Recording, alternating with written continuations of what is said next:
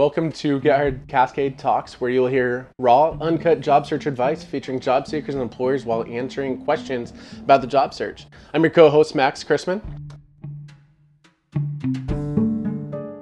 So what we were going to do today is figure out the best way to get a job here in Vancouver, Washington and Portland, Oregon right now. And then a lot of this information is also going to be able to be applied towards anywhere else in the country if you're listening there. And this is episode 3.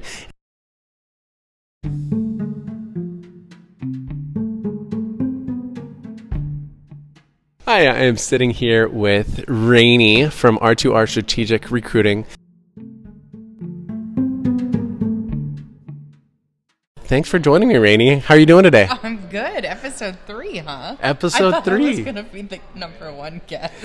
She is the number one guest. This is the whole thing. It is the number one guest. I see how far down I am on the list. So we had our intro. We had our intro podcast, and then we had a LinkedIn podcast. So Rainey is my favorite person here in the Pacific Northwest and nationwide when it comes to recruiting. She knows her stuff, started her own company a couple of years ago, and we've been following that, and she just knows a ton about it. So as we say in this, we want it raw and cut, and Rainey has been in the business for how many years? I like to just say over 15, because if it's 15 plus, because if, I don't want to get in that age discrimination category. Awesome. So we're going to go right into it. So Rainey just brought up a great thing that I wanted to talk about today a little bit. And it's one of the hottest topics out there in the industry is how do you get around age discrimination? And what are some things that you suggest that people can do, whether it's on a resume, LinkedIn, wherever it's at. And then if you could talk a little bit about the two types. As we know, there's age discrimination on the front end, young career seekers that are just starting their career, and then also the senior level. So tell me and kind of tell us, what your thoughts are on it and some tips and tricks to get around it. Well, first of all, it is a real thing. It is definitely happening.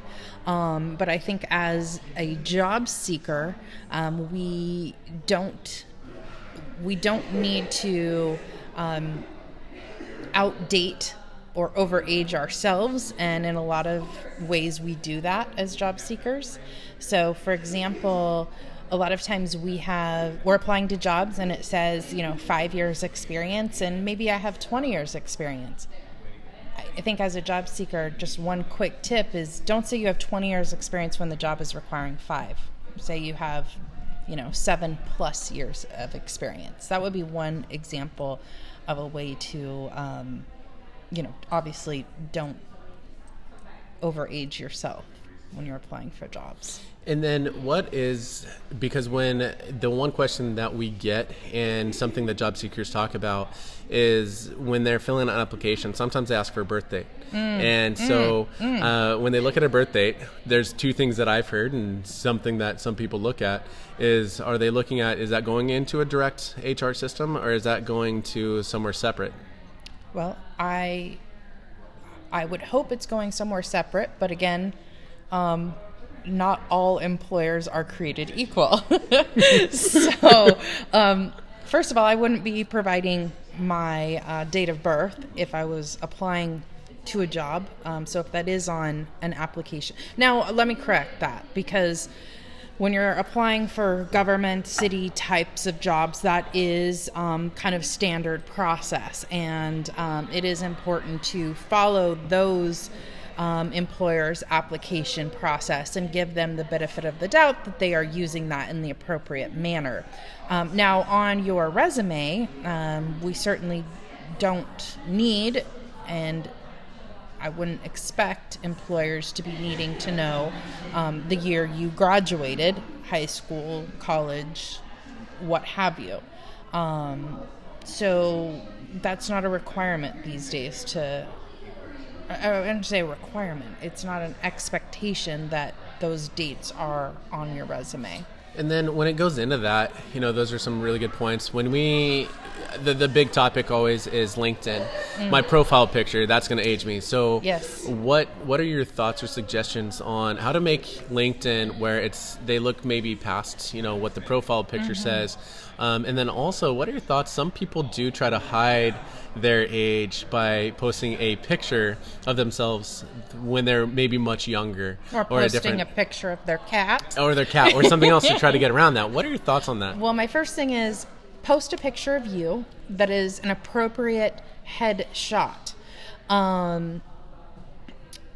You know, you got to own who you are. And if a company is using LinkedIn photos to determine if they're going to move forward or not with you, that is not a place that you should be associated with, because at the end of the day, they're going to interview you and they're going to see you and maybe your gray hair or what have you. And, you know, that's, you're just not being set up for success in that regards.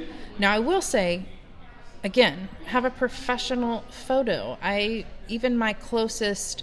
some of my closest counterparts and colleagues and friends, I look at their LinkedIn profile picture and I'm just like, that's not it's cropped picture with their significant other. Probably not the best thing. Yeah. And even beyond that, it's just, you know, have a good photo of yourself. And if you don't, you know, ask somebody who's going to give it to you direct. Is this a good photo of me applying for jobs? And potential strangers and employers looking at a photo of me, is that gonna, you know, it's kind of like dating, you know.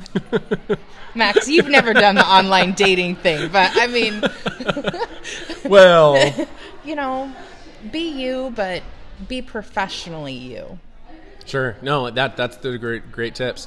And then on the, because as we talked about, there's two types of age discrimination in the market right now, and it's the senior level professionals, and then also there is the junior level professionals that are out there, and they're getting discriminated against because they may have just graduated, you know, college, or maybe a boot camp, or maybe they haven't gone to any mm-hmm. formal education because they're self-taught, and which isn't super uncommon in the healthcare field, not healthcare, but in the tech field, and it applies anywhere. Yeah. It doesn't matter what industry.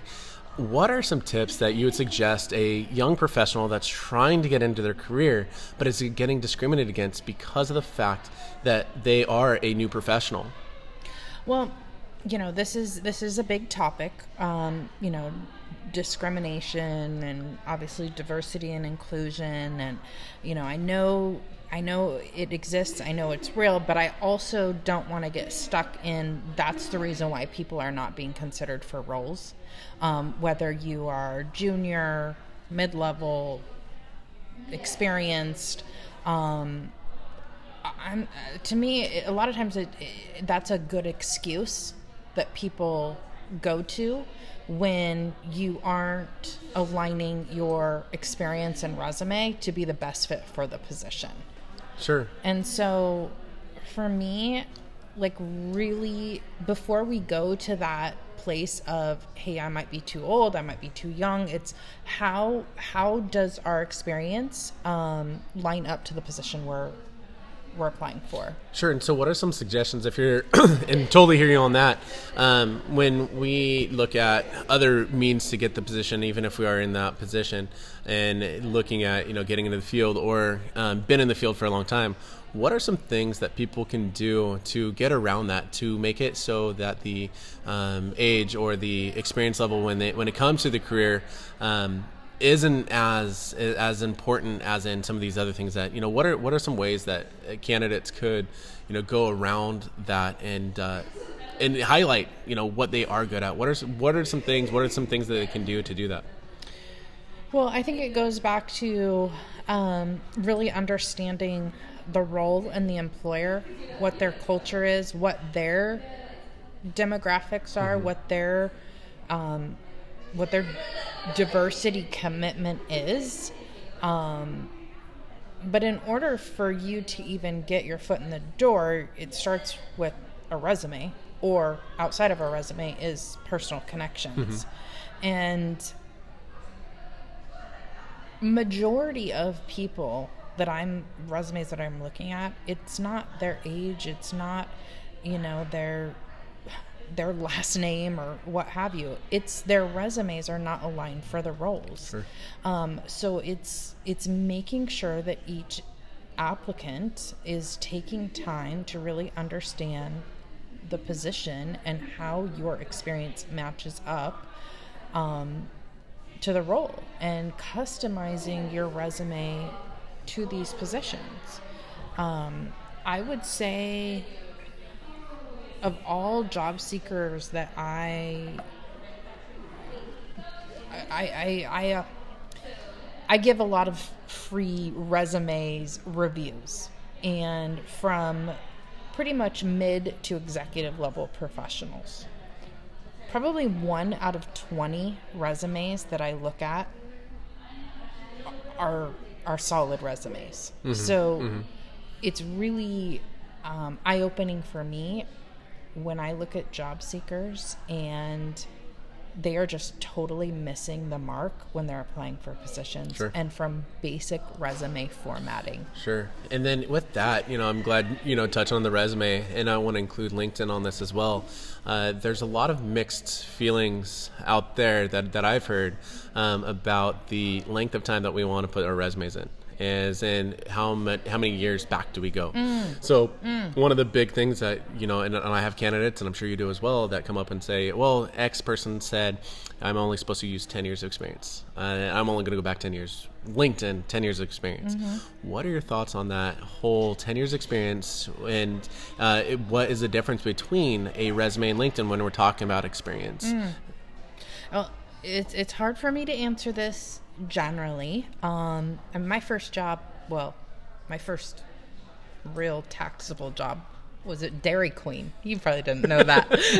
I did not know that. I worked at That's Dairy great. Queen for That's 4 years, all That's through great. High school. That's great. I can make a damn good blizzard. The banana split one that you. Yep. I can't even have those right now. So this is killing me. Thanks, Randy. So that is not on my LinkedIn. Okay. And but I had a job seeker I was speaking with the other day who got me advice, only go 10 years back. But she was applying for a position within the healthcare industry. Mm-hmm. And prior to 10 years, she had healthcare industry experience. And I said, why isn't that on there? And sure. She said, well, I was told only go back 10 years. Sure. And I said, wait a minute, you're totally missing out on that industry experience in which this employer was looking sure. for. So, if we're talking about your LinkedIn, make it relevant to where you're going or where you're currently at. Sure. But I would definitely say don't leave out opportunities that you've had within the last 10 years, because then there's some kind of red flags of why didn't he or she indicate, this employer. Sure. And the resume, obviously that is again customized. When you're applying for positions with a resume, the one thing that I see job seekers do too frequently is being very generalized. Oh, I can do all of this. Oh, I've had all of this experience. Sure. And that's where, as a recruiter or an employer, you get lost in what does this person really want to do, or what have they really done? So the resume needs to be much more customized and almost a little bit more narrow focused, where your LinkedIn should be more of a holistic picture, especially if you are applying for different types of roles. Sure. Yeah. And then with that said, you brought up a good point is, if their experience is 10 years ago and they've been in that field. And I think one of the questions that people would be confused on is if they have, and we hear it all the time in the industries, is that they've done this position, they've been in tech, and then they've been out of it for, 3-4 years. So now they've got this experience that's in the back, but it's not recent experience. And, we've all heard the saying, especially in the tech field, even healthcare is, what have you done for me lately? And so, and this is kind of a 2-point question is, how would somebody, on their resume go in and say, hey, I, have been doing these other things, to bring those kind of to the surface with still saying what they've done. What are your suggestions on doing that to make their old work relevant? What can they do, want to do that? And then on the second side of the resume question on experience and time in, if it is a junior level person that is just getting done with college or education or certificate programs or something of that nature, and they don't have a ton of work experience. So how do they put down work experience, or what do you suggest that they do on a resume to showcase that I am knowledgeable? It's just hard to put that down if you haven't had your first, you haven't had a break yet. So what are some suggestions, you know, on, you know, similar concepts of being out of the industry a while and bringing those to the surface, or having some experience but not having an actual job to showcase that experience? What are your suggestions on that? Well, I'd say in both situations, you got to be relevant, especially in today's very competitive tech market. You've got to be relevant, and you can do that through a variety of ways, and not just these things listed. I mean, there's a ton of different ways, but volunteering, and ask of the volunteer work that you are doing, you need to ask for a testimonial or a recommendation, a recent, if it's past, work experience that you're trying to make relevant, take a past recommendation or testimonial or even a quote from a performance review to bring that to light on your resume. We're seeing a little bit of that more and more happen, but I will tell you, as a job seeker, having a quote or testimonial on your resume is, your resume is going to look different than every other job seeker coming through. So those are a couple things. If you're in the open source code, I mean, you need to get GitHub. You need to not only showcase your projects and coding, you also need to be more actively involved in the GitHub community. Sure. By connecting with other people, commenting, or even asking questions, because that is a platform where you can engage and do those things. But you've got to make yourself relevant, and there's a variety of ways that you can do that, through getting involved in different meetup groups or associations. But you've got to validate, and you've got to validate what you have to offer, sure. And whether that's even, you know, going out and doing some certifications, as well. Sure. And then want to just ask you one more question. And you talked a little bit about the volunteering. So there's another, you know, huge aspect, and we always tell people, make sure you're showing down your volunteer experience. And there's a couple different thoughts on how we go about showing that experience, especially when it comes to LinkedIn. Now, what are your thoughts? And I've heard it both ways, and so I wanted to ask your opinion on this. If you know, some say that if you have a legitimate role within an organization that's a volunteer, but it's not paid, it's still volunteer. But say you are on the board of that volunteer organization, or say you are an active member, but you have a title with that organization. Is it okay if somebody, especially, you know, a junior person within, you know, that's going out, junior career seeker, or somebody that's been out of the field, to use that as an actual job under experience? Is that something that you would suggest? Is that something that is okay? How do employers view that, and is that at all misleading? Well, again, not all employers are created equal. So some employers are going to think that that is absolutely phenomenal, and others are going to look for a reason as to why you have put that as work experience when you shouldn't. And my answer to this is, if you are showing up at these events as a participant, don't put that under your work experience. Now, if you are giving back and you are committed and you are actually making a difference, and you have some type of, whatever it is, numbers or impact, to show that the work that you're doing is impactful, then I would consider putting that under work experience. But it's, again, it's a fine line. I mean, I don't want... If you are somebody that is putting that under work experience and using that to get in the door, and as soon as you get that job, you're out of volunteering, like, no. I'm going to know real quick as an employer, like, who are you as a person? Are you really committed to this association or this industry? Sure. And so if you're just saying these things to get your foot in the door, but that's not truly who you are, a lot of times that's even going to come out in the interview process. Sure. And most employers and even recruiters are going to validate how involved is this person really in this community. And in a lot of ways, if you're using it as an employment piece, they're going to call that head, person of that meetup and ask for a reference. So sure. You better have validation to what you're actually doing if you're indicating that as an employment opportunity.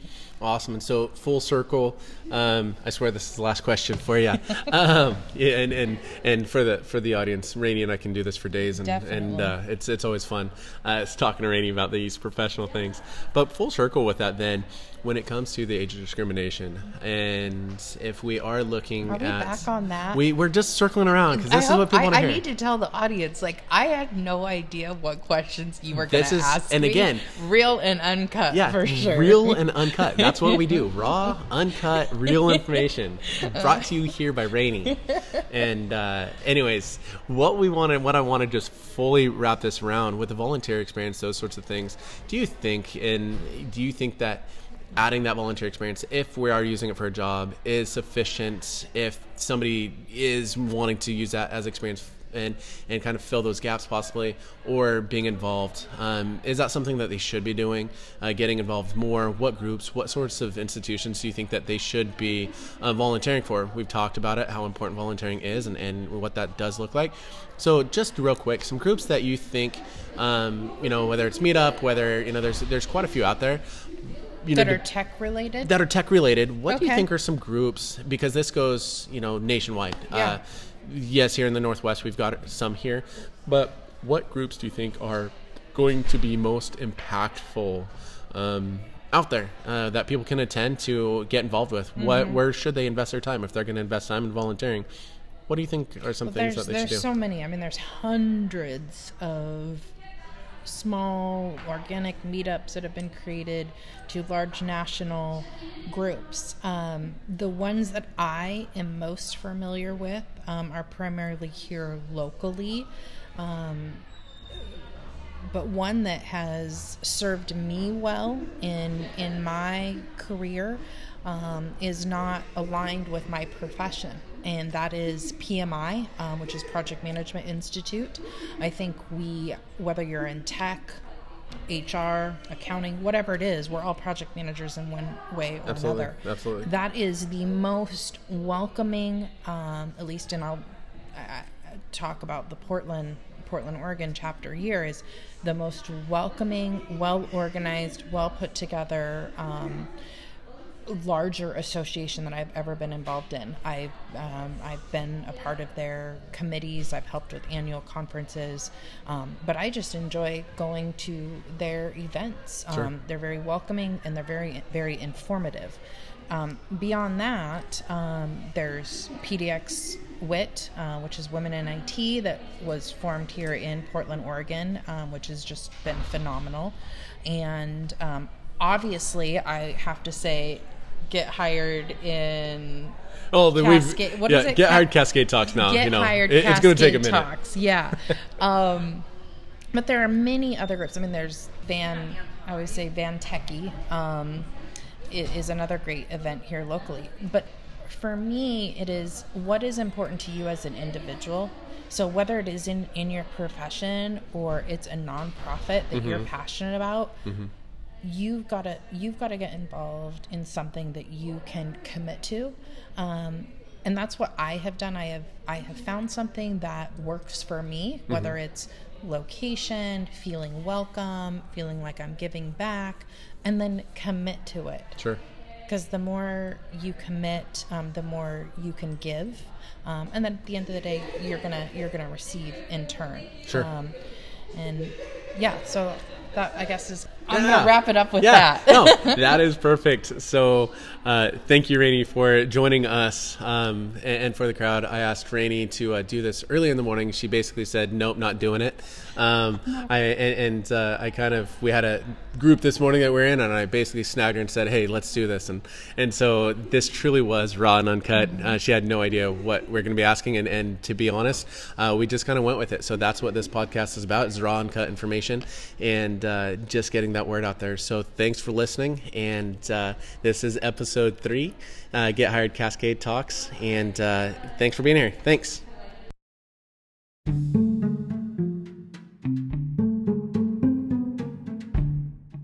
Thanks again to our sponsor, Presso Coffee, here in Vancouver, Washington, and Portland, Oregon. 2 locations. Thanks for them for sponsoring our podcast. And please leave comments below. Like, share, subscribe, and we will have another episode out shortly. Thanks so much. Again, this is Max Chrisman with Get Hired Cascade Talks.